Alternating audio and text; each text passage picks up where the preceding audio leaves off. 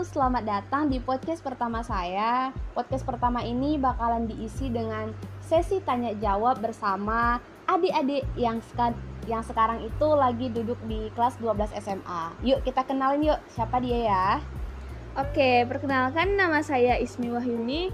Saya sekarang duduk di kelas 12 dan aku mau nanya-nanya nih Kak. Uh, kita mulai aja ya. Pertanyaan pertama, gimana cara milih jurusan kuliah? Nah, bagi kelas 12 SMA ini merupakan pertanyaan yang paling krusial. Gimana sih cara milih jurusan untuk kuliah gitu kan? Sebenarnya kalau mau milih jurusan kuliah itu itu sebenarnya hal-hal mudah tapi sulit. Nah, gimana tuh hal-hal mudah tapi sulit ya kan? Sebenarnya kalau milih jurusan itu kalian tuh harus mem harus memperhatikan beberapa hal. Yang pertama, pastikan jurusan yang akan kalian pilih itu adalah sesuai dengan keinginan kalian. Artinya, kalian milih jurusan itu bukan karena paksaan dan intervensi dari siapa pun, bukan karena keinginan orang tua, bukan karena tuntutan dari guru, tapi itu memang memang benar-benar real keinginan dari kalian sendiri. Hmm. Kemudian yang kedua, kalau kalian memilih jurusan itu, pastikan jurusan itu memang memang sesuai dengan uh, minat bakat kalian misalnya uh, kita seseorang itu suka di bidang kimia jadi usahakan aja milih jurusannya itu yang berkaitan dengan kimia jangan kita lari ke jurusan-jurusan sosial gitu karena hmm. itu bakalan mendukung sih uh, nanti kita di kuliah itu gimana uh, jadi kita lebih mudah untuk memahaminya gitu jadi uh, nanti ketika kalian kuliah kalian nggak ngerasain yang namanya salju salah jurusan gitu kan kita yeah. untuk iya. menghindari itu semua Nah, gitu sih kalau milih jurusan. Uh, intinya kalau milih jurusan itu uh, usahakan memang jurusan kalian itu uh, kalau bisa peminatnya tidak terlalu banyak. Ataupun sebenarnya gini sih kalau misalnya peminatnya terlalu banyak kalian boleh aja sih ke situ. Kalau misalnya kalian yakin kalian mampu di situ gitu kan. Tapi kalau misalnya itu di jalur SNMPTN ya uh, namanya jalur yang tanpa seleksi ya kita rejeki-rejekian. Kalau memang kalian mau dimasuk satu jurusan yang kalian inginkan itu usahakan di jalur SBMPTN karena itu memang uh, seleksinya adalah seleksi tertulis. Yang di situ yang diukur itu kemampuan kalian untuk ma untuk masuk ke jurusan itu. Gitu sih. Oke kak. Terus kita lanjut ya. Pertanyaan kedua kalau misalnya kita nggak lulus SNMPTN nih ada jalur lain nggak kak?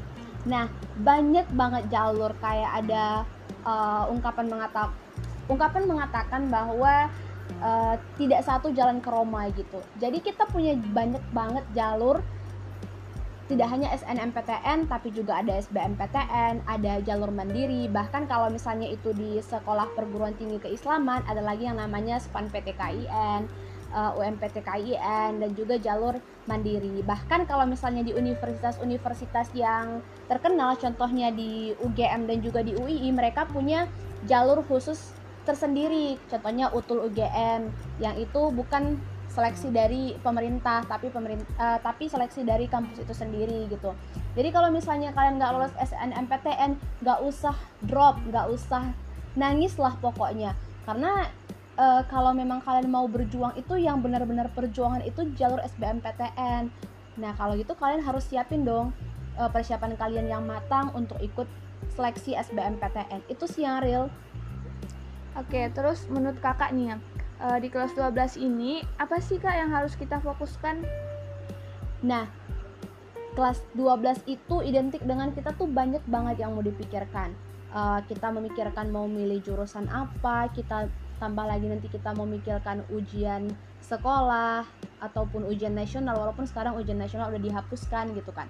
Tapi masih ada ujian akhir ujian akhir sekolah yang harus kita fokuskan. Kita masih fokus juga nanti mau ikut SBMPTN sebenarnya kalau udah di kelas 12 itu yang harus kalian fokuskan itu ini kalau menurut aku ya itu fokus di SBMPTN karena kalau memang kita gini kita harus buat uh, planning kita sendiri gitu. Misalnya kalian udah kelas 12 nih jadi kalian jangan hanya memikirkan uh, untuk mengikuti jalur SNMPTN saja. Aku saranin buat kalian untuk buat uh, catatan kecil itu buat plan jalur SNMPTN beserta universitasnya beserta jurusan yang pengen kalian uh, tuju gitu. Itu untuk SNMPTN selanjutnya kalian buat juga kemungkinan terburuknya kalian harus memikirkan kemungkinan terburuk kalau nggak lulus di SNMPTN jadi kalian harus buat list yang kedua itu SBMPTN universitasnya di mana jurusannya mana.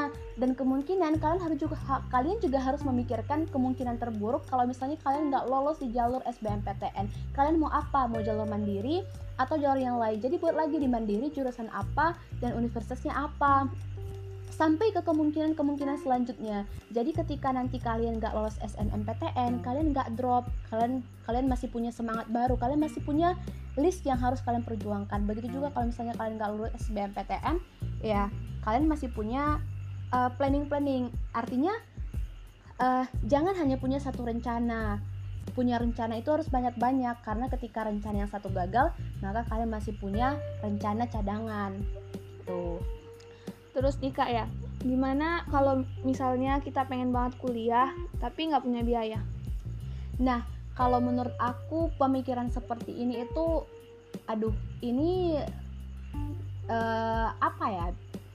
Nggak usah takut lah kalau kalau misalnya untuk kuliah itu gara-gara nggak punya biaya. Namanya sekarang kalau memang kalian itu mau beasiswa itu terbuka lebar ada kalau misalnya yang sedang terbuka bersamaan dengan jalur SNMPTN dan SBMPTN itu ada jalur ada beasiswa bidik misi bagi kalian yang eh, nggak uh, mampu secara ekonomi gitu kan. Itu punya uh, kalian masih punya itu. Nah kalau misalnya kak tapi kami nanti nggak nggak masuk bidik misi kak gitu. Uh, biasanya kan ada juga tuh bantuan dari pemerintah daerah untuk anak-anak yang lolos di PTN. Jadi kalau misalnya nanti tetap nggak dapat kak, uh, percaya nggak kalau kalian di, di kampus itu itu punya banyak banget yang namanya beasiswa. Jadi kalau misalnya nanti kalian udah masuk ke salah satu perguruan tinggi itu, itu bakalan terbuka lebar beasiswanya. Mau beasiswa apa pun tergantung kalian. Kalian mau yang mana? Itu nanti kalian tergantung kalian juga sih. Kalian harus rajin nyari informasi uh, kemudian juga perbanyak relasi supaya jalur beasiswa itu banyak dapat gitu. Jadi nggak usah takut kalau misalnya gara-gara nggak mampu itu nggak bisa kuliah gitu. Dan dalam artian juga kalau misalnya memang orang tua kita tidak mampu kemudian beasiswa juga uh, belum ada, ya kalian harus bisa meyakinkan orang tua kalian bahwa nanti ketika kalian kuliah, kalian bakalan bisa mendapatkan beasiswa dan bisa membiayai sekolah kalian dengan uang beasiswa itu sendiri. Jadi kalau misalnya kalian punya keinginan yang besar, keinginan yang kuat, maka kalian juga harus bisa untuk mengambil resiko yang besar juga. Kalau misalnya kalian punya mimpi besar, maka perjuangannya juga harus perjuangan yang besar, harus mencapai liku-liku yang sangat panjang. Intinya jangan menyerah sih kalau menurut aku. Dan kalau misalnya kalian nggak memang nggak bisa untuk dapat untuk bisa sekolah di perguruan tinggi atau di kampus yang kalian inginkan ya kuliah di mana aja. Uh, walaupun itu bukan kampus terkenal ataupun kampus yang bergengsi ya kuliah aja gitu. Karena ukuran sukses itu bukan terletak di mana kita belajar di mana kita kuliah tetapi ukuran sukses itu adalah setelah itu gitu. Karena yang namanya uh, kampus itu sebenarnya nggak ada loh. Kampus itu yang menjamin yang memberikan garansi untuk kalian. Setelah kalian tamat itu kalian bakalan dapat uh, pekerjaan.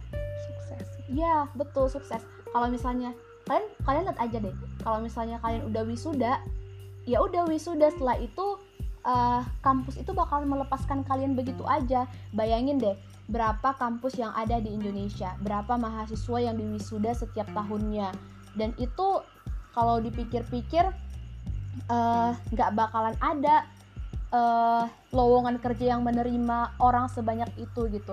Jadi itu tergantung itu bukan tergantung di mana kalian belajar, di mana kalian kuliah, tapi tergantung kualitas diri kalian, kalian bisa apa, kalian bisa melakukan apa.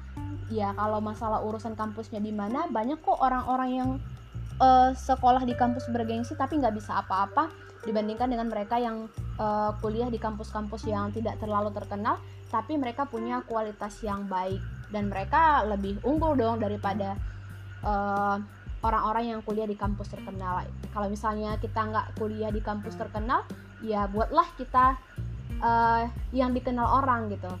Ya itu kalau misalnya kita kuliah di kampus terkenal itu hanya se se sebatas bonus sih kalau menurut aku.